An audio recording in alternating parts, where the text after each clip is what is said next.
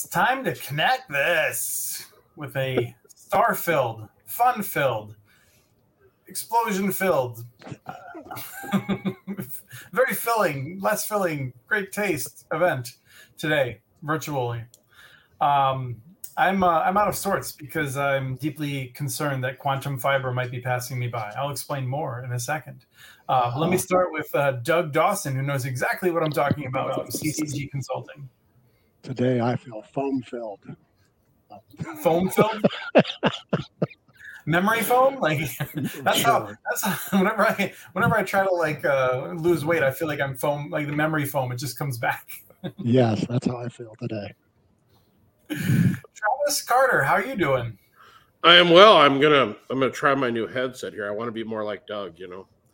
Yeah. So, let me see. Let me see if it You look works. like a Corellian princess. Isn't it cool? These are the new These are the new Apple ones. I'm kind of excited to try. Can you hear me? Yeah. We can hear it. we can hear you, but you know you just need the beard now. A real beard. A real beard. So. Well, I think isn't that in November? Maybe we'll do that in November, right? All right. Yeah. And then we have Ms. Kim McKinley from Utopia Fiber. Hello. I do not have any headphones. I am not filled with foam. I'm just excited to be here to talk about broadband today and listen to some very bad jokes. It's been two weeks. I feel like it's been forever. Like I don't know. Like I don't know how y'all are doing, but like it seems like it's been a while since we did this.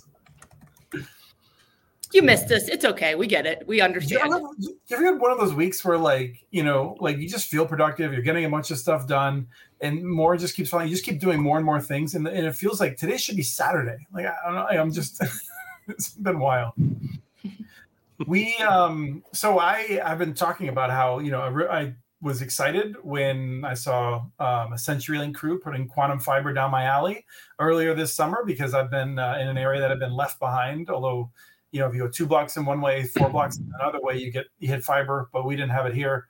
Um, very excited. Uh, Doug said it's not going to be there by the end of the summer, um, and uh, it's close. I was able to sign up for it and get an appointment in November a few weeks ago, and then I just got a notification from them being they want to make sure you're ready for that appointment, and I was like, yeah, it's still six weeks away. Um, and so I just I was curious because I saw them. They had a pop up tent by the splice cabinet and a truck for two days. And I was like, oh, they're doing stuff. Maybe they're going to move the date up and I can get it sooner. So I put my address in again and it says it's not available. Before, briefly, it said it will be available soon and let me set a date. So I was like, maybe there's something weird going on. So I put my neighbor's address in. It says not available. It's not, you know, you can use DSL. So now I'm like, oh no, like, am I losing it? Like, what is happening here? Hmm.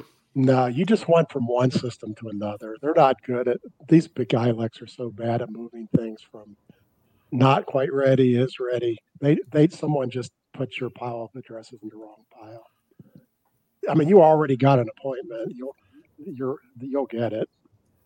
However, now we're going to have to talk about the real date. But do you think he'll get it by Christmas, Travis? What do you think?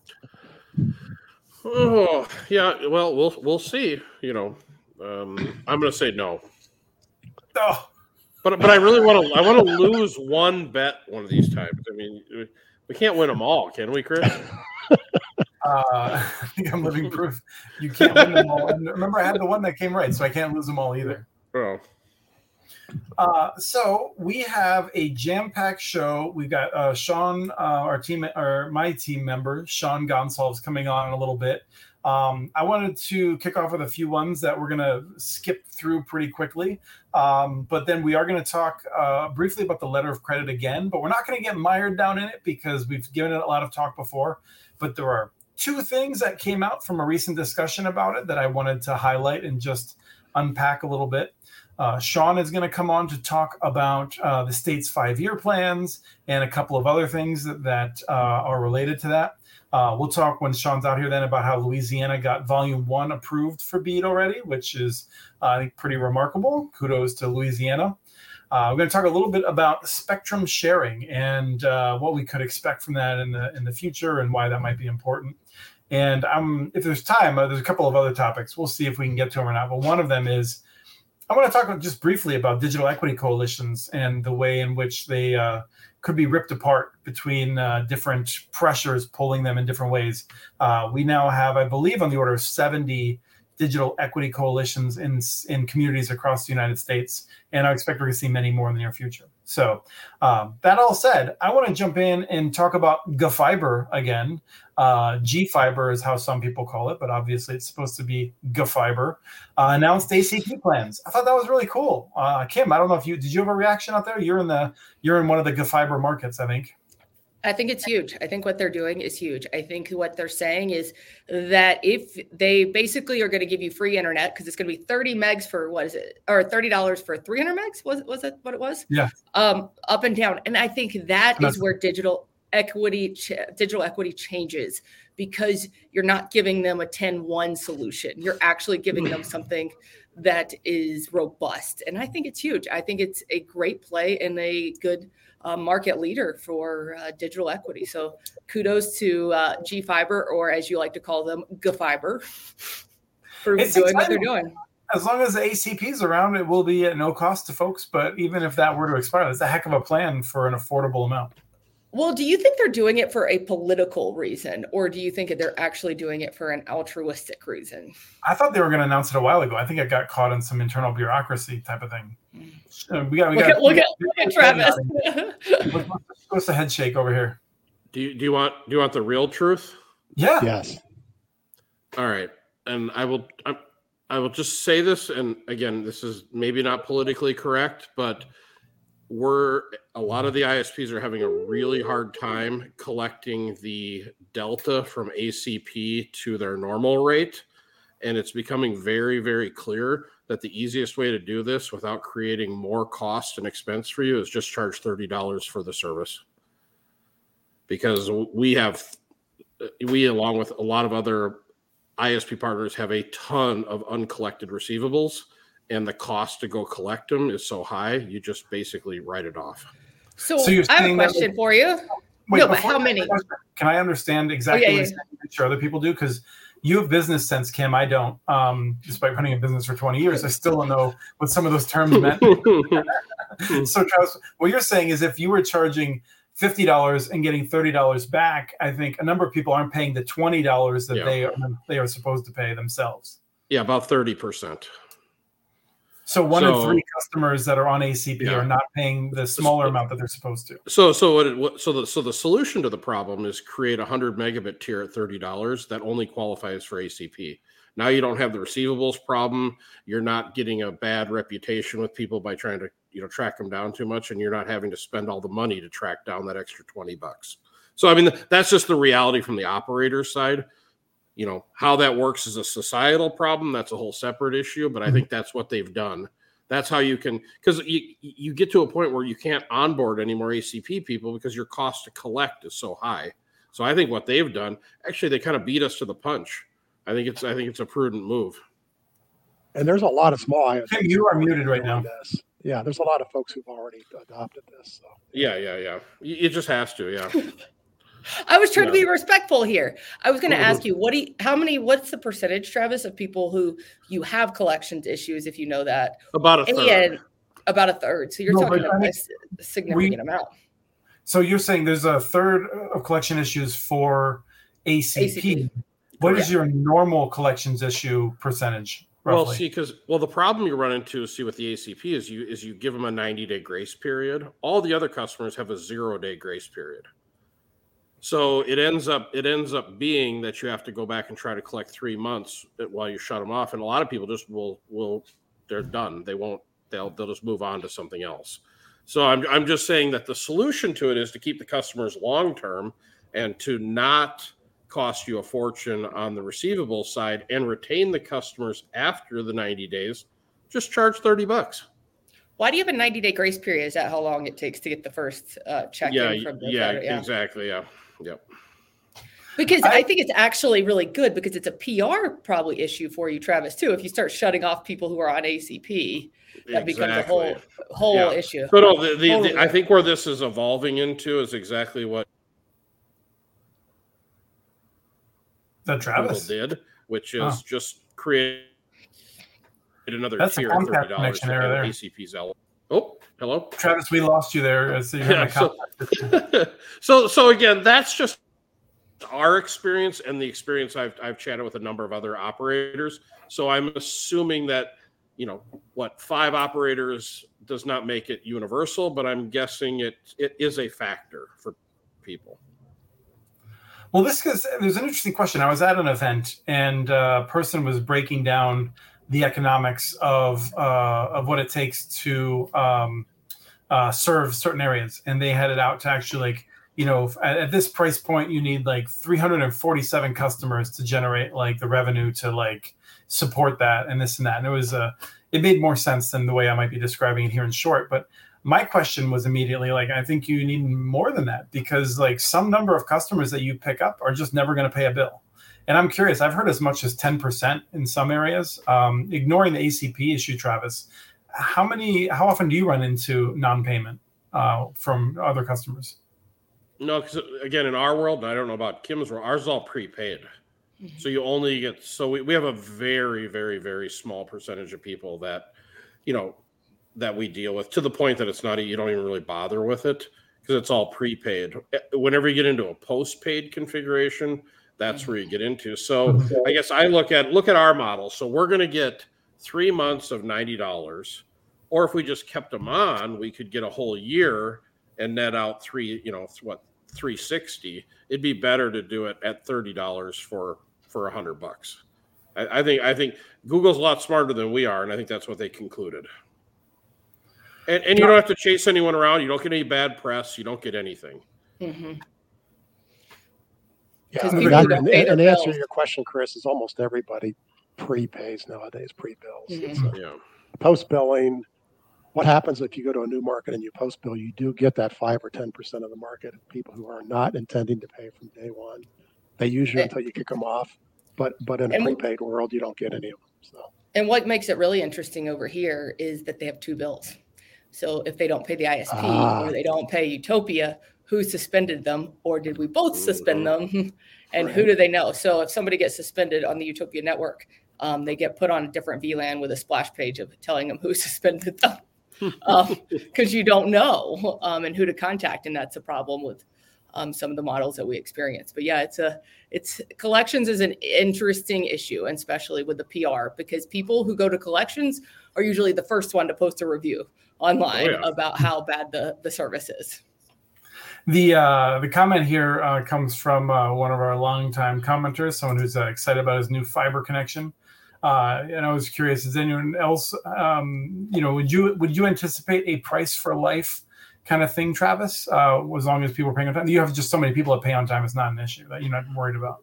Well, the, the problem with price for life, and I think CenturyLink ran into this, is you just don't know what the economic headwinds are going to be. Um, and we'll probably talk about this later, but when you go from a 4% interest rate to a 9% interest rate in a year, you can't, and you're stuck in a price for life. You might be in a situation where you're, uh, the internet, you're, you're uh, out of business for life.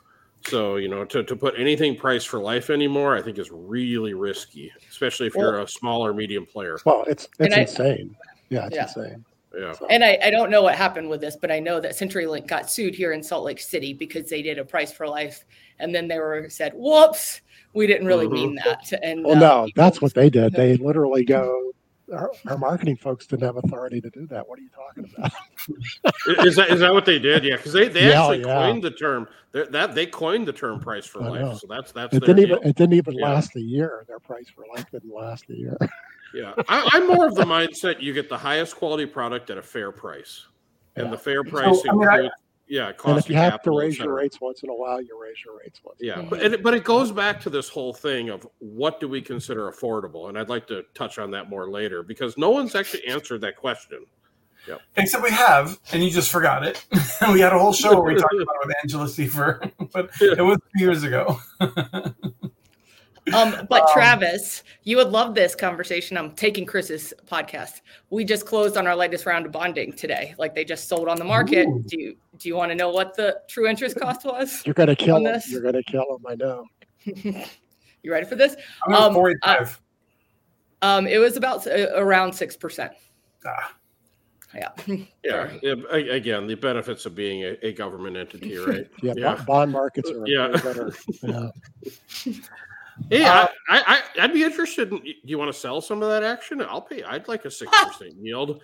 I don't think. I think. I don't think so. I think that was. Yeah. Uh, We'll we'll talk later, Travis. Okay, we'll talk thank later. you. Yeah, boy, getting six percent on your money is pretty good. So I do want to throw out there that I, uh, Longmont did a price for life deal when they were launching, and I think it has served them incredibly well because they captured more than fifty percent of the market in a few years. I think a big part of that was that I think they did it at a time where they didn't get bit in the way that Travis is describing.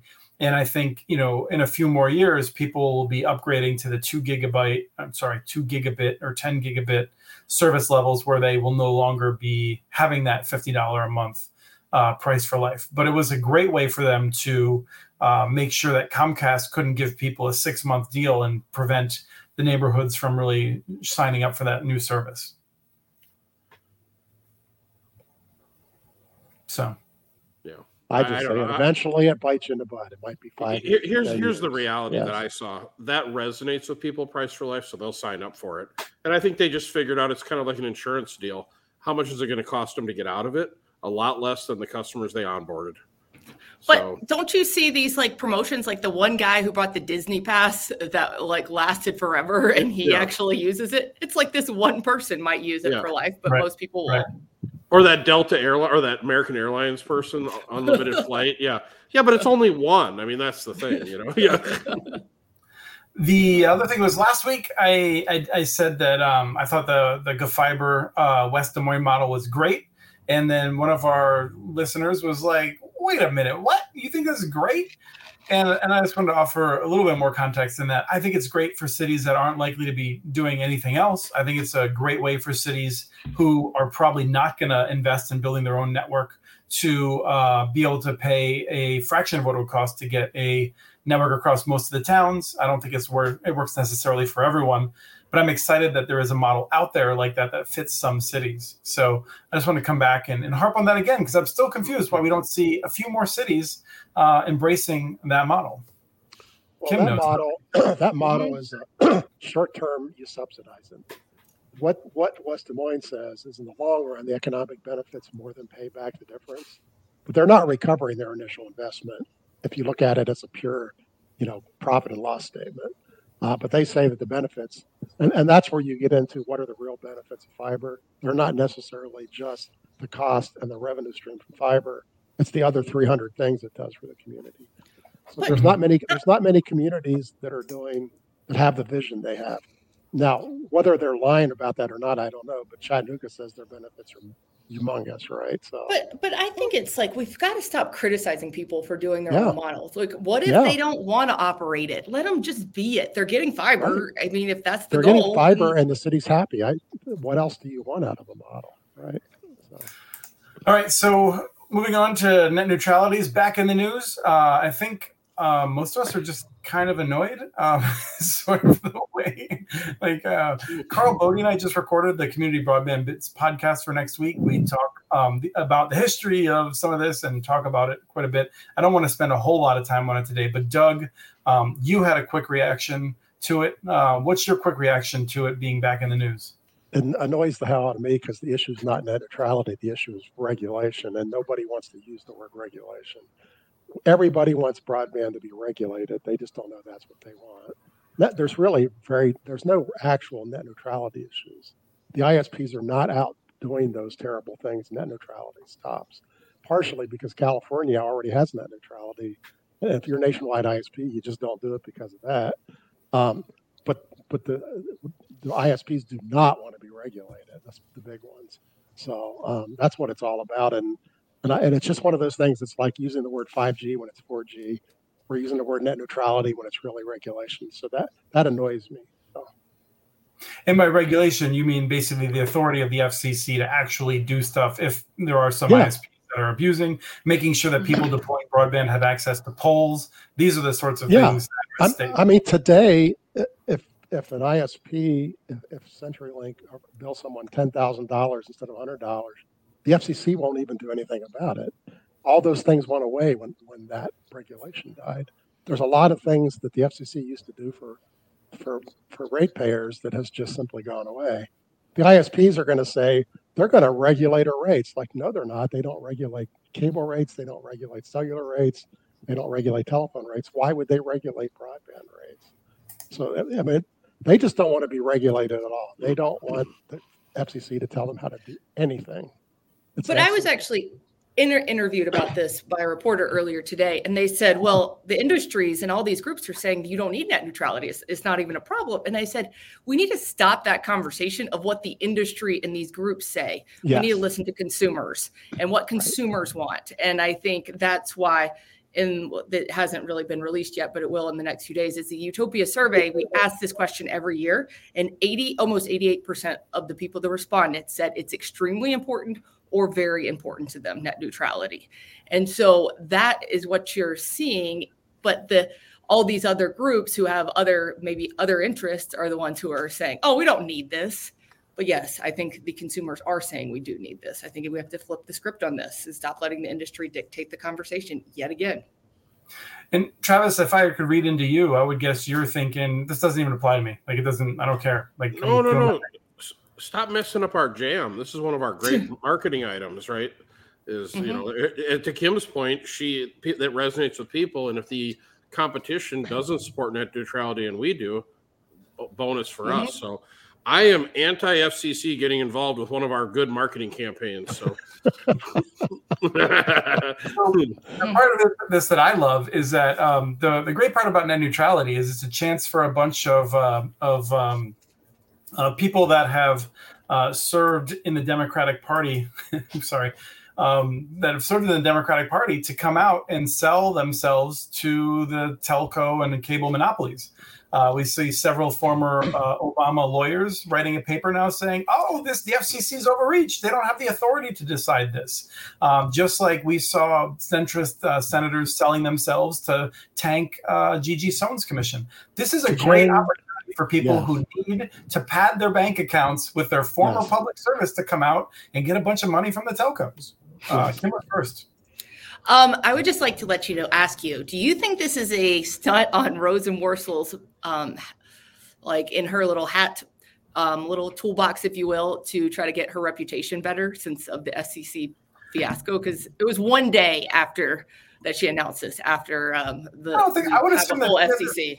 I would assume that she had this plan, you know, that she saw that this was a very popular thing to do, um, and so uh, no, that, I mean, I don't think industry, industry is going to like you know argue about it and and like have put tons of money into it, but I don't think they really care at the end of the day that much. Um, as long as the fight doesn't go any further in the direction of regulation, like they're happy for it to stop with net neutrality. I think. Anyone else? Travis. Is there a bet here? I feel like a chicken wing bet coming up. I say the FCC does nothing. Oh, oh I, will take that bet. They're going to do yeah. it. They'll pass it. I think they're going to okay. pass the rule in uh, in four in four weeks or whatever when their when their um, next vote is. Okay. And the funny thing is, the, the courts have already ruled that the FCC has the authority to do this. We don't have. Oh, that was a different court. It was it was eons ago, Doug. Well, uh, yeah, I know, I know. But Doug, how are the wireless providers going to react? Because they, they don't have enough spectrum not to rate limit it's not about rate limiting. It's about whether or not you are discriminating in how you rate limit. If you are rate limiting some video providers more than others is the issue, not whether you rate limit video as a whole class. Oh, so it's so it's like net neutrality light. No, no, that's what net neutrality has always been. Mm. No, I mean they can't make your network go faster than it goes. So okay, thank you. you our, okay, our, our marketing is good. If you if you rate limit everybody, then you're not discriminating. Yes. So. Oh, so so equal um, discrimination is good then. Okay. Yeah. I get it. Okay. Yeah. Oh well, then our marketing's fine. Go ahead and do whatever you want, FCC. Yeah. Yeah. We're going to bring uh, Sean on to talk about uh, what the states are doing with some of the state plans. Uh, one of the things that uh, when uh, I, I, asked Karl Bode to come on the Community Broadband Bits podcast, um, you know, it, he and I have been going back and forth about something, and he just pointed out something that he says all the time on social media, which is that, you know, if you look at what the government says, the Federal Communications Commission, the states, whatever, no one actually recognizes that monopoly is a big part of the problem that we have in getting high quality internet access out to everyone. And so, uh, Sean, our associate director of communications, uh, had already been looking at state plans, and you really dug into this. Sean, first thing I have to ask you is, uh, did you just like run into a phone booth? You were wearing a hoodie like ten seconds ago. I I, I was man. It, you know, I was gonna call myself Superman, but I better say I better call myself the, the Black Panther. I, Sean, Sean like, Boseman. Don't try to like outclass us with that nice outfit that you no, have on. No, really, why I did it is, is the ta- the tag on the back of the sweatshirt was driving me crazy on my neck. So. Real reasons. Okay, so Sean, what did you do digging into some of these state plans? Well, I mean, like you said, first of all, it's like I don't like know of anybody that disagrees with the observation that, that like the market is broken and we're all like in this chokehold of like monopoly incumbent. So it's like, all right, so what are the states saying about this in their BEAD plans? Which, by the way, the, the Biden administration calls the Internet for All initiative, which is another discussion and I think is a mistake. But at any rate, so I so I go so I'm going through these plans and I specifically said, you know what? Let me do a word search in in in, in all of these uh, five year action plans. Uh, not all states have submitted them yet, but a but a good chunk of them have. Um, and let you know, let me see if the word monopoly appears um, anywhere. Um, and of course, I got you know zero results except with one. There's one state BEAD plan that mentions the word monopoly twice, and that's South Carolina's uh, five-year plan, and that's only because I think because they they actually quoted from some of the feedback they were getting from their listening sessions, and so it's kind of that contrast. So in the listening sessions around the state as they were putting this plan together, they got an earful from a lot of folks in South Carolina, and uh, a number of the quotes that they put in the BEAD plan specifically say the problem is is that we is that there's a monopoly and there's no choice. Uh, so that's the only five year BEAD plan where I came across that word. But I figured, you know, all right, look, I kind of I guess like in the political environment could understand why they might not want to use that word. So so then I said, well, let me look to see what these BEAD plans say about competition and choice. And so there's there's there's a mix. There's a number of, of, of states that that at least explicitly acknowledge that that's a real issue. And um and you know they'll have some kind of like you know vague rhetoric about how they want to encourage competition. Um you know i think most of us here have a sense of some of the states that are serious about that and kind of creating those market conditions. And then there's a bunch of states that it sounds good to say that but i don't really know like when they say oh we're going to encourage public private partnerships it's like okay but how? And it's not really clear um yeah i mean um, i you know when i um when I open up a package of sour dots, my um, my goal is not to eat all of them, and uh, yeah, it just just happens. Like I just I feel like there's like this sense of like um, the states are saying like, oh, we'd really like competition. We're not going to actually do anything to try to create that competition. You know, like we're not going to do the hard work of of uh, of creating that, making it easier, of limiting the power of those who are stopping, stifling the uh, competition. So, yeah, yeah I, I mean, it's like well, I, I, guess I was sort of pleased to see kind of like it, it, at least that being being acknowledged in some in, in some of these BEAD plans. And then there was there there were a few that kind of like stood out to me. Louisiana's five year plan, and then of course Louisiana has filed their initial proposal, their their their volume two, and they're the first state to get their initial proposal approved. So they're they're leading. Volume the one of the initial proposal is approved. I think volume two is not yet done. Right, but but they're they're they're leading the pack and in kind of making their way to unlocking those BEAD funds, and and the reason why I think Louisiana that that that NTA NTIA si- has signed off on their plan is interesting because to me it's a, it's a it's a signal of what NTIA is going to accept moving forward. And well, let's you know, let's hold off on that and let's get a reaction yeah. from uh, Travis. Go ahead, Doug, first on uh, on this issue of like no state calling out monopoly as a problem. Well, first off, South Carolina said it because they have a broadband director who's massively anti-monopoly. So he that's part of his Jim Stritzinger. That's really part of who he is, right? So he's been battling that for 10, 15 years. So I'm not surprised that they're the only ones so far that did it. You know, the, the, choice thing, there is no such thing as choice with BEAD. You're giving somebody a rural area to go build broadband in. How are you going to do choice there? whether it's a little company or a big company, you're giving them a monopoly.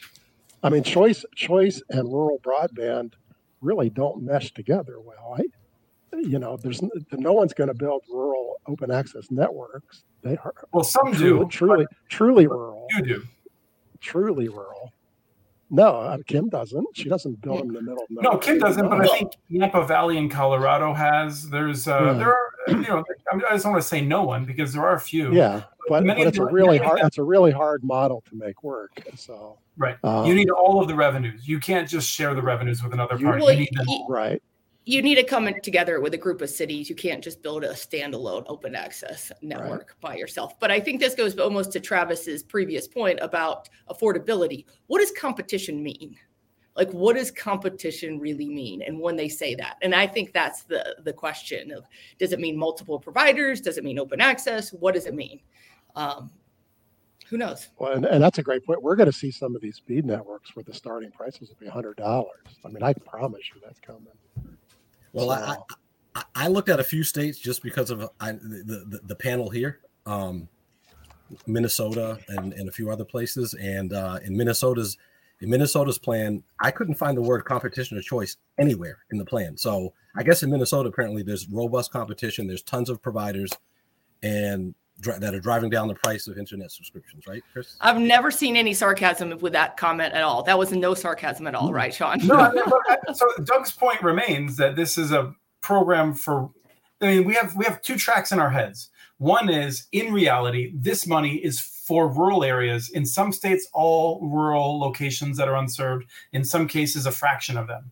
The Biden administration is in the other track where they want to be like, this is solving all of the problems. And I can't figure out for the life of me what their end game is with this. But like yeah. the five year plan isn't supposed to be just rural. The five year plan is everyone's connected, right? Like, I mean, we're solving the problem for everyone. And so, in theory, the five year plan shouldn't be limited to just BEAD, but it should be talking about, uh, you know, what we're going to do in urban areas as well. And, and how can you do that without talking competition? Now, see, that's a different issue. Now, when you talk cities, you have to be talking competition otherwise, how do you even talk about it? Yeah. Travis? Travis's competition, he's overbuilding other people. That's what, exactly what you want. So, but it's rare. And Travis has explained why there's very so few Travises. yeah, I I don't know. I sat on that Minnesota to Sean's point. I don't can't even know what it was. Minnesota broadband something or another. Governor's some, task force. Yeah, whatever it is. And I sat for two hours, and at the end of it, I had no idea what they were doing. I mean, it was PowerPoint after PowerPoint and all these talking points, but I'm like, okay, so what's the plan? The plan is we need to make more plans, I guess. I don't know. Well, so, if you're an incumbent with a monopoly, yeah, that is 100% the plan. And that's why when they create these task forces, if you see that roughly, you know, 25 to 35% of the members of the task force are the incumbents and the plan is in the, in the, the task force is supposed to be unanimous, you know that the goal is to waste time. It is not to advance well, anything serious. I mean, you know, this is a genius program, this BEAD, right? Because people are going to be dinking around in the rural, you know, areas for years, while all these companies are making a fortune in the metros. So, you know, it's it's genius from a business standpoint. Just let everyone worry about these little outlying areas that have been that are underserved, while they continue for the next ten years, as in your monopoly stat state in all these major metro areas. What did we decide? 82% of Americans live in these metro areas. I mean, mm-hmm. of course, why wouldn't you? And most you of know, them have one, one, only one real choice. You know, sure. Kim, Kim you, you, you may be happy to note that Montana's five-year BEAD plan specifically shouts out Yellowstone fiber and talks about it as a you know as a model of increasing competition and and, and, and, so forth. But you know, one thing I thought was interesting: Missouri isn't a state that I think of as like a hotbed of municipal broadband, but under their like section on encouraging competition, they specifically say that they're going to be working with cooperatives and and and municipal broadband applicants to try to increase competition, and they and they make the link between that and and affordability and what have you except there's a law in Missouri that makes it very hard for a municipality to become an ISP. Well, I well, think that's the thing. Like, what are you saying and what are you doing? It's two different things. Right. It's that's uh, like I, I think there's a lot of good people at the broadband offices, but how do you actually get into operations? I think well, it's a totally different discussion. I mean, I want to be clear. And Missouri has one of these laws. These laws are now quite old, and many of them are more geared toward local exchange services and cable television services. Missouri's law actually allows cities to do internet type services. So I don't know what that means, although I think that's everything today, like literally every service. Um, and so, you know, some states do have barriers, but in practice, they are um, not as strong as you might think.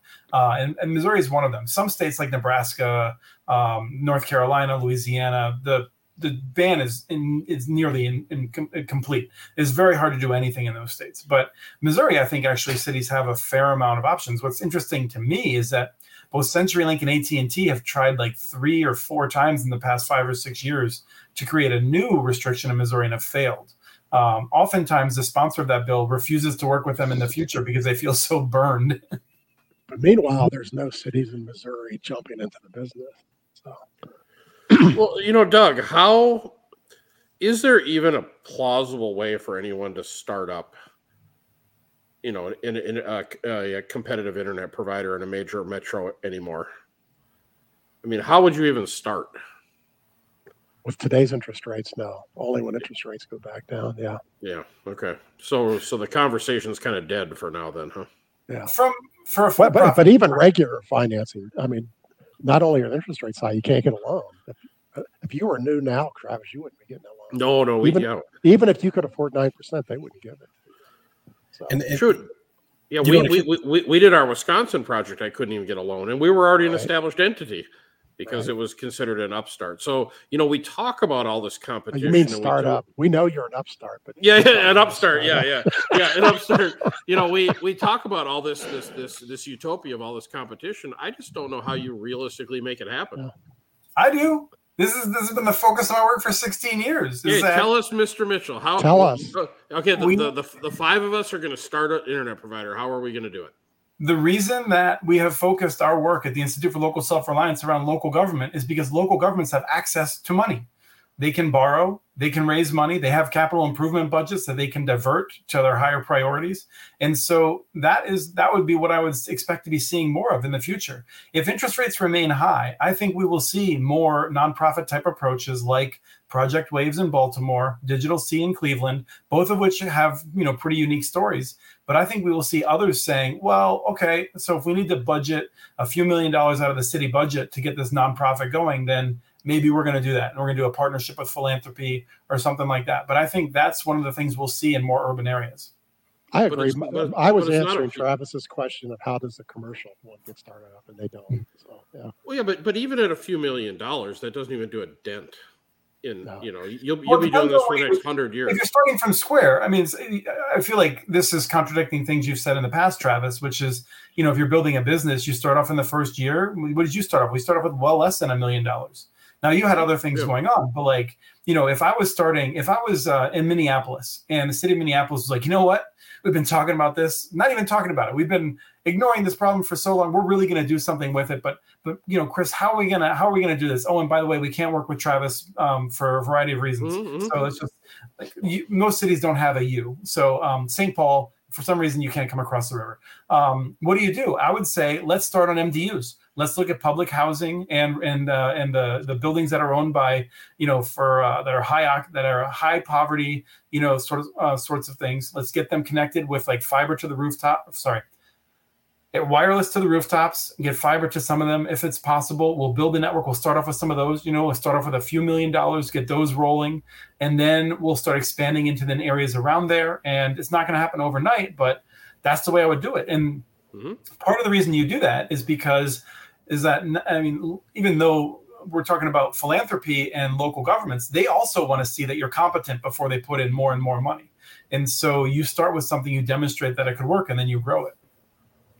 Yeah. No, I mean, I, I mean, I, I, like the slow and steady approach, but it doesn't solve the competition thing probably in the timeline. Or are we going to have the political moxie at the at the at the county or the city or the state to to give you the time to get it done? Well, I mean, this is where I mean, this is where the West Des Moines model comes back. I mean, if if I'm serious, like if I want municipal infrastructure and I want a competitor that can come in and go fast, I would be considering Google Fiber. I would be looking at other local providers, and I would say, let's build a municipal fiber network let's lease it out let's figure out how to get some competition in here more rapidly that would be dependent on one thing. If i was going to build a municipal fiber network somewhere the first thing i would ask myself is who's going to run it? Can i get a gm that i trust to really get in here and do it well and, and do that sort of a thing? That's one of the things the city struggle with i think. Mm-hmm.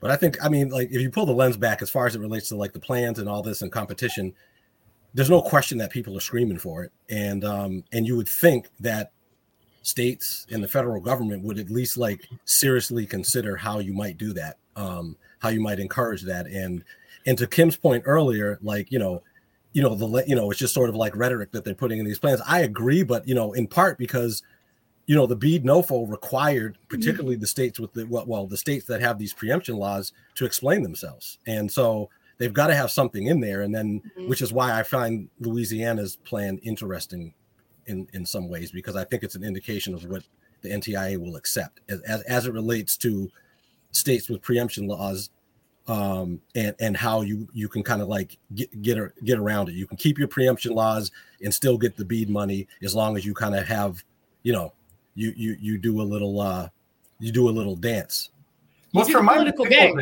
You do the political game. That's is exactly but, what it is. But it also feels like I mean, North Carolina, I feel like their office is like straight up. These laws are harmful. Louisiana, I felt was like, eh, maybe we could do public-private partnerships. I don't know. You know, it was like the vaguest hand wavy kind of thing that like was not persuasive, and yet I, I was, you know, NTIA seems to have just been like, cool, Right. Well, you, well wow. Louisiana's plan seems to make a big deal about these local support letters. I think that's their like workaround on it. Like Ugh. They'll prior, you know, they'll, they'll give extra, you know, uh, weight, you know, weight to uh, applicants that have, you know, local letters of support. And I think that's how they're going to broadly define not excluding municipalities from BEAD. Well, two answers to that. First off, they don't. Louisiana is only giving four out of like 800 points for that, so that they're they're giving almost no value to the local letter of credit. Um, you know, North Carolina is a great one to talk about because the problem that the broadband office has here is is there's about five other states in the same position. The state legislature has to also approve the NTIA plan after the NTIA approves it, and they're going to disagree with it. And so, so they have to write the plan to satisfy the legislature here. And if NTIA doesn't like it, there may not be a plan. They could come to a screeching halt. So the legislature has literally pushed themselves into the middle of that review process. There's mm. about five other states that have done the same thing. That that's beyond politics at that point. It's a mess. So I, I, mean, I'm hearing from states that I'm hearing from communities across the country that are saying, I'm just not going to wait for the, the BEAD money. I'm not even putting, we know we qualify. We know we could get it. We've talked to our state, but they're like, I just don't want to wait. It's too flipping long. Like, let's figure out a solution to do it today. And I think you're seeing that. Yeah, yeah, that's great. They have a better option, but I don't know if they have a better option, but they just don't want to get into the politics and all the strings that are tied mm-hmm. to some of this money because they don't know at the end of the day of how long that's really going to take and how much resources it's going to take. The two things about Louisiana one, um, automatically uh, DSL is underserved. Uh, I kind of would have preferred unserved, I think, although it's pretty, it's good. I think it's a good idea that it's an automatic underserved. It's better than nothing, I think. Um, and um, the other thing is that I thought was interesting um, is that in terms of claims, I don't want to read all of this, um, but um, subscribers can't um, uh, challenge on the basis of a speed test. Uh, but um, you could have entities like nonprofits collecting a bunch of them to demonstrate that a given area does not have what is claimed. And then the burden is on the providers to demonstrate within that area that they are actually providing that, which I think is really good. Burden of proof I think should be on providers generally, um, not always, and you know it shouldn't be uh, too onerous necessarily. I mean, there are realities here, but um, but I think in general we want to try and figure out how to make sure that a burden of proof comes to the providers and not a bunch of you know people who are out there with no internet access trying to figure out how to uh, well, submit and, this stuff and that's the right way to do it because any one customer speed test can just be horribly screwed up for 20 reasons but the whole neighborhoods can't. So that's making it be mass speed test is the right test. So yep. Hey, can I get, can I, sorry? I was going to try um, to react then go well, I, I don't know. You know, I guess Kim and I we always live in the guilty till proven innocent world already. So, um, you know, I, I, I can't. Well, no, I mean, it's it's just the reality when you're an ISP. You know, it's always the problems are issue when you know in-home technology is uh, less than ideal in most homes. You know, I can't tell you the number of uh, routers I, we've had to go out to that they bought at Goodwill, and they think right. that this ten dollar router should should suffice. Mm-hmm. You know, the one thing I will say, if I read this correctly, though, is that the Louisiana um, elements take in latency, which I think is kind of the first time I've seen that, which I think is pretty clever. Because which I think they're concerned with above 50 milliseconds, if I remember correctly. Yeah, which makes me feel like Louisiana's probably got somebody pretty clever putting this together and understands the networking. Because what you'll find in speed tests, speed tests are very easy to manipulate. Latency is very difficult to um, yes. to hide. So I, I would say whoever's running the show over there, kudos at looking beyond the speed test. Hey, beyond the speed test, Mr. Mitchell. That's my so, new thing now. I mean, I, this is something I'm trying to do a show on with uh, Tom Reed, who's a consultant out of Ohio. And he's done some interesting stuff working with the Ohio office that we really want to highlight. He looks at the Ookla data, for instance, and they toss out – and they, they basically focus on the highest speed test in a given area. They toss out anything that has low signal strength over Wi-Fi, and so they're really trying to figure out like what is the best that we are seeing in the speed test data, and how does that compare to the claims? And that is a pretty decent algorithm for trying to figure out like what is the reality on the ground. I think, and uh, and frankly, like I don't, I agree with you, Travis, that there are good ISPs who are struggling to uh, deal with um, you know with like people who are bringing those crap routers to, but there's a lot of people who are um, who are out there and they have poor service and uh, the government just doesn't believe them right i mean like the fcc does not care um, about it the fcc is just trying to figure out how to like get money in the hands of the biggest companies but there's enough of travis's customers who are actually speed testing at a gigabit i mean he's not in danger of having a challenge so. Mm-hmm. No, no, no. I'm just saying yes. I mean, but a lot of these ISPs they operate, and I feel, and I do have some empathy for the the engineers on the ground. They're operating with the tools they've been given, right? And mm-hmm. the part I've never understood is if you own these rural, you know, whatever the heck you call them, uh, telephone companies, why they haven't even invested two percent of their gross income in upgrading the networks over the years. I mean, well, technically, the, the, yeah, most of I mean, them have actually. Most of them. Yeah. Have. Okay. So I mean, that's why when you can look at the trade associations will sometimes have these figures, and even like several years ago, um, I don't remember exactly where Minnesota was, but if you look at the members of the uh, local, uh, the Minnesota Telecom Alliance, um, the South Dakota one, uh, you know, they'll say like 80%, 90% of the people served by their members have fiber or had fiber by then. Okay. Um, it's really the it's really the big um, ILECs. It's it's Frontier, Verizon, AT and T. Windstream, front and uh, CenturyLink, who are the ones who have disinvented. We don't have a rural broadband problem. We have a rural. Uh, we have a problem with broadband. Yeah, we have a problem with specific providers that have refused to invest, and with a Federal Communications Commission that looks at a map and says, "Look at all this great investment here. Look at these deadbeats here. How can we throw as much money as possible at the deadbeats rather than learning anything from the people that have actually invested?" Um, and so that's that's some of the frustration that I have you're killing me because you're you're basically saying CenturyLink will use this money improperly.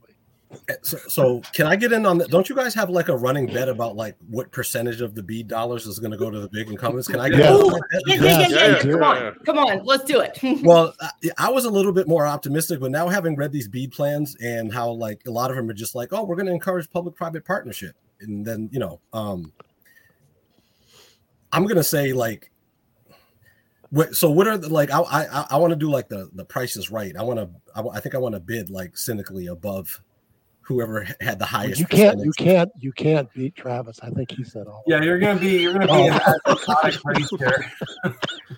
Yeah, and, and, and, watch out, watch out for slippery Mitchell here. He keeps changing. He started out at no two percent is going to go to the big guys, and, and now he's trying to slide in in the fifties. So I might, I might have one percent here for you, Travis. no, seriously. I mean, I, I, think electric cooperatives will probably make out pretty decent with uh with, with BEAD, but outside of that, I, I, am thinking like eighty-five to ninety percent of this money is going right to the big. Boom. I'm, It's- it's I'm still, I'm still in the seventy percent camp, but but some of the other folks may not be that saver either. I'm with I'm with Sean. I'm I I mean, am up to like 91 percent. I'll go above you, Sean. 91 percent. Um, I'm gonna I'm gonna sit right above Doug. I'm I'm at 75 percent I think right now. Um, Oh, I do want to I do want to ask this question um, from um, So I get everything. I get everything under seventy five. This is awesome. So, Okay. a variety of assumptions you can make. How many residential customers is reasonable to feed via 10 gigabit backbone? Sean, you're first. No, I'm just kidding. no problem. Travis, you're muted. I thought you just said something. Sorry, Kim, you want to take that one? you go for it because I'm such a technical person over here. Well, okay, so I'll give you. I'll give you. Okay, so here, here's approximation. I'll give you, and you always have to um, calculate based on your busiest times, which for us is Monday nights or when they run the season finale of football. So, um, Super Yeah. Bowl Sunday. yeah, yeah, that, yeah, whatever that one. Oh, is. that that that thing. Okay, just what? Yeah. And apparently some girl went this last I don't know, it's all over my Facebook. Somebody went to the Kansas, I don't know what the hell happened in football. But anyways, Oh yeah, 50 50 50,000 cu- 50,000 customers would be 300 gigabit. 82% of that should be directly peered to your caching servers and stuff. So that kind of gives you an idea. And the more subscribers you get, the less per bit you need to buy. So a, a 10 bit 10 gigabit connection, I would roughly say you could probably get 2,500 to 3,500 customers on there. That's what I was saying in my head. I was Yeah. right. And and and as he just said, though, as you get bigger and bigger, you'll need less than ten. Yeah. Exactly. Yeah. The, the key to this whole thing, if you're going to set up an internet, is if you're going to set up an internet, if you're going to set up an ISP, is um, If you're North Korea, get, yeah, get to the nearest internet exchange. That's what Yeah. you start with. So get to an internet exchange. You're going to offload three quarters of your bandwidth right there, and then backfill with just some of the national transit providers. So so what Travis, you're saying that, and so um, one of the other points you made. Now, if you if you upgrade that to a 40 gigabit link, you don't just multiply by four; you might multiply by No. five or six because or of- or right. or by ten. Yeah. Yeah. Yeah, no, even or even ten. Yeah, it gets it gets Yeah. big real fast. Okay, Yeah. I want to ask about um, Sean. If you want to stick around, you can. But if you want to go, if you want to be off camera, that's cool too. Um, the um, the letter of credit. you- Can, can we about- ask one more question? Oh, he left. I was Oh, no, going to he's say. Come back, Sean. I, I was just curious. Was there any other big finding out of reading all this? Uh, no, nothing too surprising. It's just you know, it, it's a lot of pub- encouraging public-private partnerships. Um, but you know, with this whole letter of credit uh, situation, I don't know. It's not like you know states can compel ISPs to to enter into public-private partnerships. So I don't know how they're going to get past that. But there's one state, and I was just trying to look up that it's it's it stood out to me just because I basically they were they were saying, oh, you know, the way to increase competition is to focus on like middle mile networks, and I felt it like isn't that what like B isn't it wasn't that the it wasn't that what like the big guys convinced like the BTOP program to be about and then Mass broadband one two three, Alberta SuperNet, any number Yes. of other one of these. Like, I mean I'm on a board of a, of a middle mile open access network and how much competition has it encouraged? why are you Why are you trying to figure out how to fill in all those holes? yeah Yeah, and BEAD very makes it almost impossible to build middle mile out of BEAD. So that's just not a path you can use this money for. So yeah, we need more open open uh, we need more middle mile investment i don't want to trivialize that but Right, there's a lot of people who are just use that as a way to try to um, change the conversation away from Yes. something that could take customers away from the big monopolies yes. Thank you sean all right see y'all See you, bud. uh, so um, there's uh, i didn't actually write down his uh, title um, but um, i believe that ntia the letter of credit there's an article here from broadband breakfast i think uh, that Evan? um, from the chat evan Feinman yeah Yeah. um, he said the letter of credit requirement accomplishes two goals for the ntia it promises some recovery if a project fails and it offers a chance for third-party financial analysis of projects and I think both of those are kind of bogus. I'm not convinced in any way. Now, this was part of a story about how they are reconsidering it. So, at any day, we're hoping to have news that this will be a less of an onerous requirement. But even these two reasons strike me as there is no reason to require this. None. those are completely bogus. They have nothing to do with the reality of the banking world. So, Well, uh, and, did you read and, that and, article? and, and banks who give letters of credit have no idea how to judge a broadband business plan. So that's crazy. So, I, I did like it. They were like, "This is not a grant program or whatever." How it was positioned. That's my second there. Don't step, don't step on it yet. so, Travis, did you have a reaction to it? Um, no, I, I asked four bankers if they would write letters of credit for a uh, public-private partnership, and they all told me to go pound sand. right. So, Well, that's just the market telling you don't know what you're doing. I mean, I, I think you know have- exactly. No, I, I I understand. I said, oh, I, and I, We're And I'm gonna- we I'm gonna saw you get on the show, and we we decided we cannot trust you. well, and Travis need a letter has more access. and I need. Okay, and he has more access to cash than most of the IS, small ISPs. So that's crazy. They're not going to get these Oh, credit. No, no, no. They're they're not Yes. interested at all, and and they're going to tax you on the on the BEAD dollars too. I mean, there's nothing left. Oh no! As soon as government reopens, sometime in March, I think they're going to fix that. Um, the other quote, which Kim nailed, Kim, you and I, just uh, very simpatico. Um, this is not a normal grants program. This is, in fact, not a grants program at all. He said, "This is a universal coverage broadband infrastructure program. The tools that are being used to get there are grants." What why are why do these people think it's a good idea to keep keep making promises that they they cannot keep? I i can only assume I don't even know what that those words mean. no it's just i, I mean i got i got to think that we are going to see broadband is going to if it's going to play any role in the next election it is going to be republicans beating democrats over the head with all these promises and everyone being like well of course my internet's only like, more expensive now. What is the issue? So and also i mean you know one of the things that I think we'll see is that um, in in upcoming elections, anyone that wants to run across Democrats will be able to say, a, they made these exorbitant promises, and then b, I have to assume that the big cable and telephone companies are going to raise their rates the amount that they assume they would anyway, but now they'll blame net neutrality for having to do Yeah. it. Yeah, absolutely. It's all in net neutrality's fault. And it, and, looking and at this Travis quote. would raise his rates if he could get a line of credit. So. Yeah, that is true. I keep looking at this quote. It's like we're not a grants program, but yet at the end of the sentence, we are a grants are a program. Yeah. like, so you just went in a whole circle, and I had to read three lines to get there. just asking. Yeah, I, Just asking. it's um i mean I, I just i come back to i think i mentioned this on a previous show but um you know speaking to someone who knows so much more than i'll ever know about the fcc and whatnot and just sort of like asking what exactly is are they possibly thinking and and they were like there is no one you know on the commission right now who understands how the how broadband works or how the industry works you know to the extent that they have any experience there may be a lawyer at the at some end of the firm and I'll tell you, like I've reached, I've talked to some folks. Some of the the big companies have um, have reached out to us over the years um, because they view us as subject matter experts, like some of the strategic uh, offices and things like that. And we've had candid conversations. And um, I don't think any like executive of these companies actually has a good handle on how any of this stuff works. I don't think anyone at the uh, higher level has any idea. This is all just uh, financial games for them. It's no, nothing to do with the technology or how it works. Well, and let's tell the truth about these big ISPs. They're not even trying to make money. T-Mobile, who's had one of the best years you could possibly imagine, they they gained eight percent customers over the last year. Their earnings are, are record levels. They used eleven billion dollars to retire their stock. That's what they're all using the money for. They're not putting it back into infrastructure, or they're not putting it in R and D.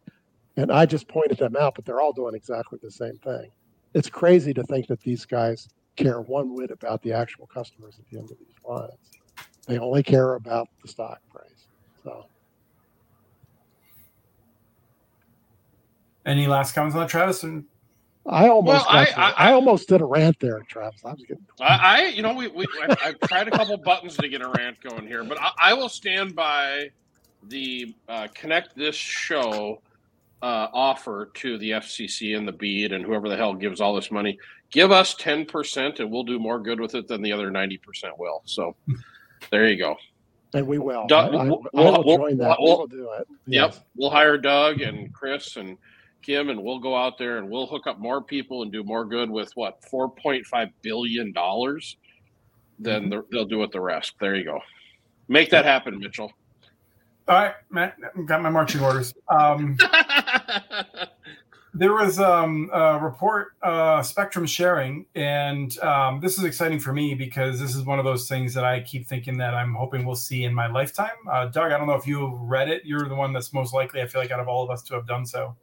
Any reactions? Uh, I've not read that, but I mean, I've been reading about spectrum sharing for 20 years. So yeah, so I've not read the latest one. Um, the thing I have to tell you about spectrum sharing is there's there's a secret that nobody talks about. You realize that the biggest user of public Wi-Fi are the cellular companies. They completely raid the public in cities. They use all of the Wi-Fi. Um, the University of Chicago did a study two years ago, and they can hardly get outdoor Wi-Fi to work in a downtown campus because they're downtown because the cellular companies use all of the bandwidth. So they, they share it all right. They they share it the other direction the whole point of of sharing is we sh- all these spectrums are only used in cities and they're not used in the other places. They should make them all open to use. That's we all agree with that. So. And so, for anyone who's not tracking that, what you're saying, Doug, is that like we have these mobile devices, and like right now, like if I make a call, it's actually going to be going over my Wi-Fi network, and if I'm near an open network somewhere, someplace, it's going to be trying. But AT and T is doing it over their own Wi-Fi network. I mean, they're using those too. They are actually using giant, and that's spectrum they didn't pay for they are completely rating the, the Wi-Fi spectrums. So in right. Yep.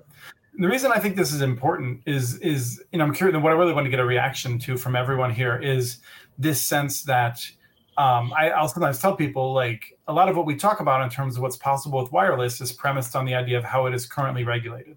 If yes. we had you, if we were using not even modern day tech, but older tech that allowed for basic spectrum sharing and smarter radios, I think we would see fewer. I don't think we'd be talking about fiber in rural areas nearly as much.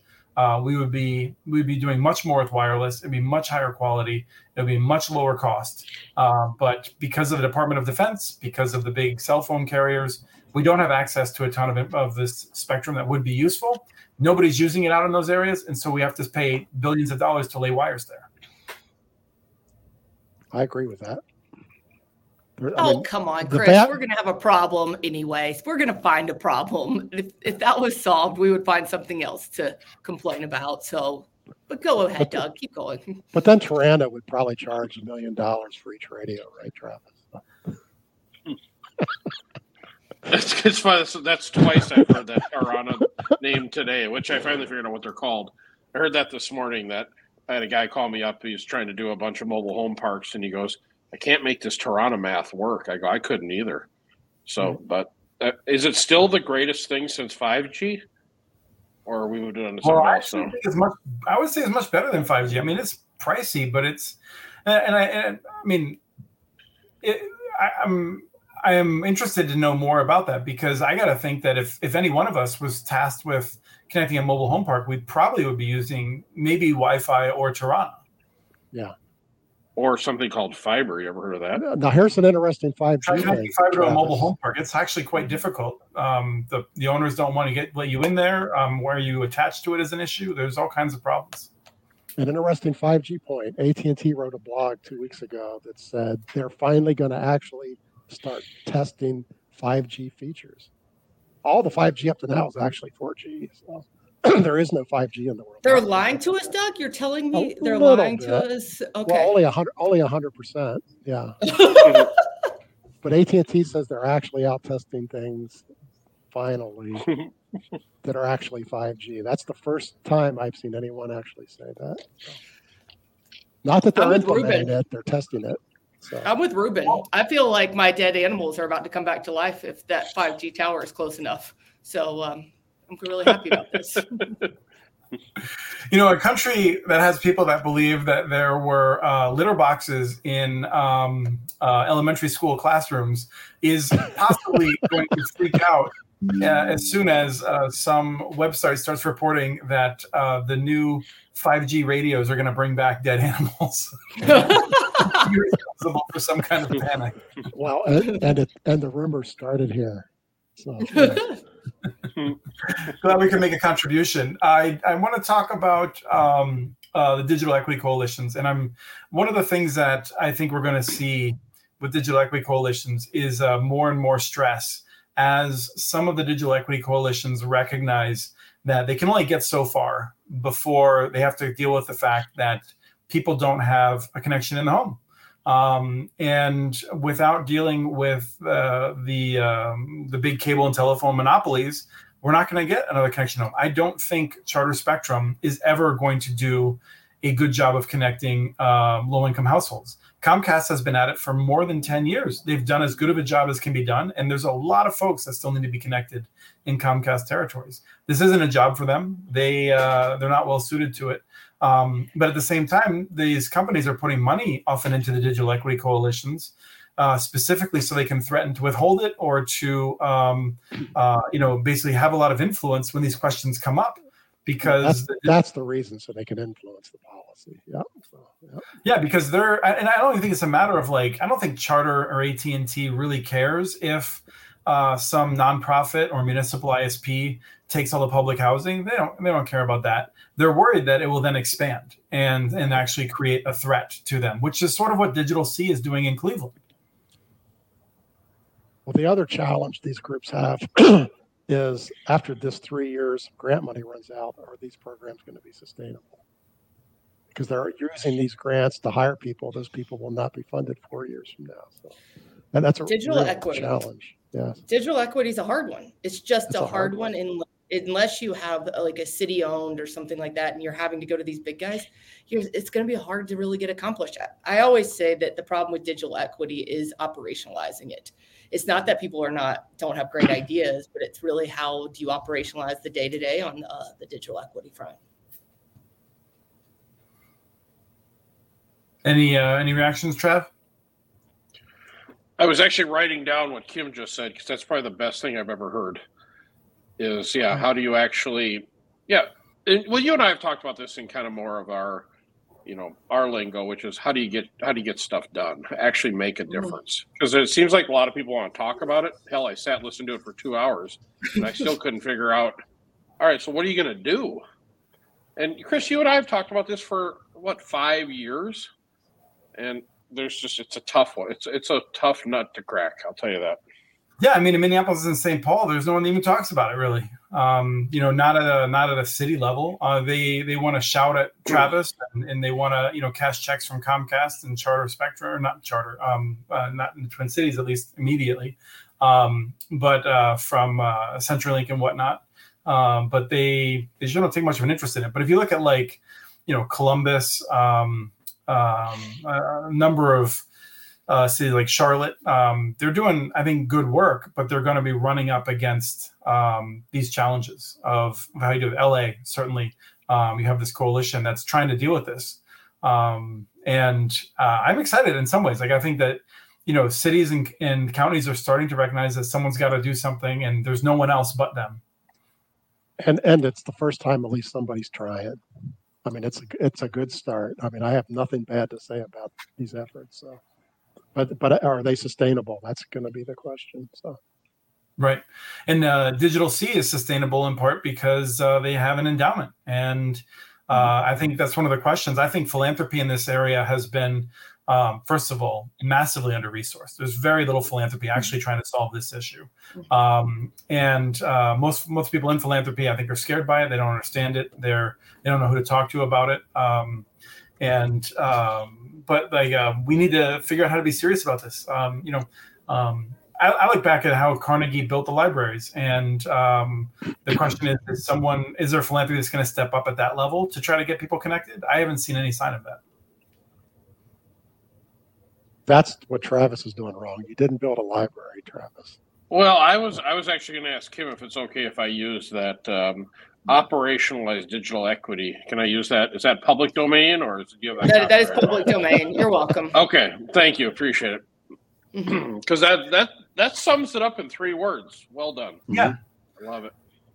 I was in a city where uh, the digital equity person that was responsible for it. Um, this was in last year, 2022, I believe, and uh, and this was a, a major left uh, left coast like Lefty City, um, and uh, and the person said something along the lines of, "Yeah, we uh, we have a plan uh, to make a plan," and I was like, "It is 2022." There is a historic amount of money that has been delivered to you, and another historic amount of money that is going to be available to the state for digital equity planning. And the best you can say is you have a plan to make a plan. Um, you should quit. You you should be fired. Like you are not doing your job. Like this is this is ridiculous. Um, you need to figure out something. Try something. If it fails, try something else. I mean, this was my issue with Palo Alto over the years. With uh, they're sitting on millions of dollars, saying, "Oh, we just don't know. There's so many questions about about municipal broadband. Uh, we don't know how we would get the answers to any of them." oh, and by the way, we have twenty million dollars sitting in a bank account that we're only supposed to use for fiber. What could we ever do? And uh, and it was just like there's just some people who exist to not take action. I feel like it's infuriating. Well, I mean, people who work directly for governments, not I mean, not like Utopia, who's sort of ancillary to governments. A lot of those folks, by definition, are completely non-entrepreneurial. I mean, let's be serious. So. Mm-hmm. You have it's to true. be entrepreneurial. You have to be entrepreneurial to make any of these things work. You have to be. So we do have a question from Juan. We'll take this and then we'll we'll probably sign off for the day. Um, so uh, there's this question, and uh, Juan is asking specifically about uh, higher quality connections. We're not talking about DSL. We're talking about a high quality. Um, and so um, I'm curious, Travis, if you have any sense of this.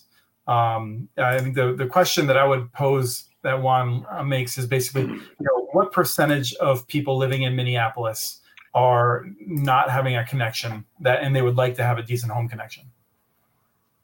So the only data point that I have is during the pandemic when we opened up our public Wi-Fi network and we had 7,500 people use it on a day-to-day basis but I can't tell you that that's a linear kind of answer. Um, we've tried to work with schools and different entities, but you just we can't get to that root data, quite frankly, unless unless you know of a place, Chris. Uh, no, I mean I, I, don't think there's any data that's been collected along this. Although I'd be curious about Kim and Doug's gut feelings. I would put forth that I would suspect that um, on the order of 20% of Minneapolis, I would suspect uh, are people who uh, are not able to get internet access in their homes. Um, some of that I would say I would say 15 to 20 percent, and it's less only mm-hmm. because mm-hmm. Travis has built some. But if he wasn't there, it would be 20 percent easily. Yeah, mm-hmm. most cities are at least 20 percent. So. Right. I just saw an interesting data report, and um, it said that the number of wireless-only households has shrunk uh, since 2020. It had been increasing modestly and uh, since the pandemic, uh, wireless only households has dropped fairly significantly. Um, you know, which is to say, not just one percent, more like four or five percent percentage points per year. I think that could be. Yeah, you, you, can't run all the mod. You can't run all your modern broadband needs on your cell phone. Yeah, and a lot of people are doing yeah. hybrid yeah. workforce. Yeah, like you cannot do Zoom meetings all day with a wireless connection. You just can't. No. I think it's that that's what's changed wireless. it. You yeah, mobile, mobile wireless. Yeah, yeah, mobile wireless connections. Yeah. You know, Kim, have you, have you run into have you run into this? So we have a whole new wave now of work from home people that we've been onboarding lately that their employer will not allow them to work from home if they have any kind of wireless connection whatsoever. Have you have you run into that? I'm sure we have. I haven't really heard about it, but I mean, we had yeah. that. We I started seeing that back in the early 2020 days. Um, not so much today. That's interesting. You're seeing more of an uptick today on that. that uh, yeah, like at least a dozen last week, and they won't. They they want their computer to be Ethernet connected to the router as well. Mm-hmm. They don't even want in-home Wi-Fi. Mm-hmm. And these were people specifically in the healthcare industry. So I, I didn't know if you'd seen any of that lately. I think there's often a, a, sense of of uh, security as opposed to performance. Well, they're they're uh, saying it's due to consistency. Yeah. Uh, the state of the state of Minnesota had had some rules around that um, for VPNing and whatnot, but I thought it had to do with more with a sense of uh, reliability. I'm going to also bet that, believe it or not, it has something to do with insurance. So, yeah. Okay. So they, I'm sorry, I meant I just totally misspoke, but I meant security. Yeah. Yeah, see, the insurance would make sense. Got, yeah, see, it, Ruben it's insurance. It's insurance about security, and I think mm-hmm. people are getting yeah. very worried about paying too much for that. So yeah. Yeah, so we actually came up with a new product where we'll run an Ethernet cable up to somebody's office if they're in the healthcare industry, you know, like specifically to their work computer. I just I don't know why all of a sudden it came out of the blue, but it seems to be. I mean, it could have a major action. employer that changed their policy. Yeah, yeah, Yeah. Uh, okay, well, this has been good. I really appreciate the questions. I want to, I want to just, I think, wrap up the uh, with uh, Juan's questions because I think, you know, I think Juan might be suggesting. I'm not sure, but there's a number of people for whom I think if they got signed up for ACP, if they found a provider that would work for them, they could be connected, and so there is an avenue there. But I think one of the problems with our current set of providers and the ACP program is how difficult it is uh, to make that for many of the people that qualify for it. So I think that might be some of the delta between where Juan is thinking we are and where I think we think we are. Well, one of Juan's points was there are people who just don't want internet. I mean, they do exist. You couldn't give it to them for free. So, no. Right. I just don't think there's a whole lot of those. And even some of those have grandkids that they want to come over. Right. So, Right. well, uh, we'll aim to be back in about two weeks or so. Um, sure, there'll be more topics. I need to get uh, an invite out to, uh, I'm going to see if Mike Dano will come back, see if we can uh, do this LTE show, sort of present and future. Um, we had some questions come in that I've deferred to that.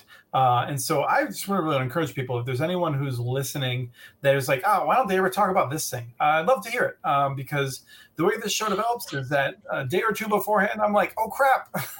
What are we going to talk about? and so, you know, I try to pick things that uh, that I think would be interesting that aren't covered as well elsewhere or whatnot. So, uh, always open to ideas. Um, and uh, want to thank uh, everyone. Thanks, thanks Sean for coming on. Um, we do have a building for digital equity episode next week on Tuesday at I believe 12 Eastern time. And uh, that uh, is going to be talking about some of the issues that are similar here. A lot of different speakers. Um, some of the folks that have been guests on here before will be there. Um, and that'll be uh, on our ILSR as well as uh, National Digital Inclusion Alliance channels. Uh, so if you haven't seen anything about that, visit communitynets.org. You'll see a little um, note about it. Uh, but uh, it's all free. You can just come. It's sponsored by Utopia Fiber. So some of you all might just trust the branding around that. Uh, thank you, Doug. Thank you, Travis. Thank you, Kim. Thank I have you. one part. I have Thank one you, parting Chris. shot on a scale of one to ten. How did the, everyone feel about Travis's headphones? Oh. Mm, I'm a five, but I- I I, like they're their pretty good. Apple. I, I Yeah. kind of assume he's listening to like football broadcast or something because he's a huge sports Mm. guy. Yes, he does look Uh, like that. yeah, I give, I give. I give him an eight. I'm giving him an eight. So I, I think they're pretty good. They're amazing how well they. It's. I mean, they're unreal. The quality. Yeah, they're Apple, so of course you're going to say that. You're you're a fanboy. Yeah. Well, I mean, I, I tried to go to the Microsoft store, but apparently they closed it. I don't know. You know. I'm just saying that you know you give me you give me a bunch of crap about how you show up as a green dot and it's somehow my fault when Apple's the one using a deprecated standard and Oh, you know- to it. so you know whatever. I'll, I gotta whatever. get I gotta give Kim kudos for that because I use that all the time. Oh, you're a green friend. Okay. I thought it was I see. green friend. Who are you using it with? Well, you are my green friend, yes. But you know, when when we put you in a group, now the whole group is green. So I'm a I'm a contagious Martian. Um, thank you, everyone. We'll see you back here in two weeks or so, and uh, we'll have another fun episode of Connect This.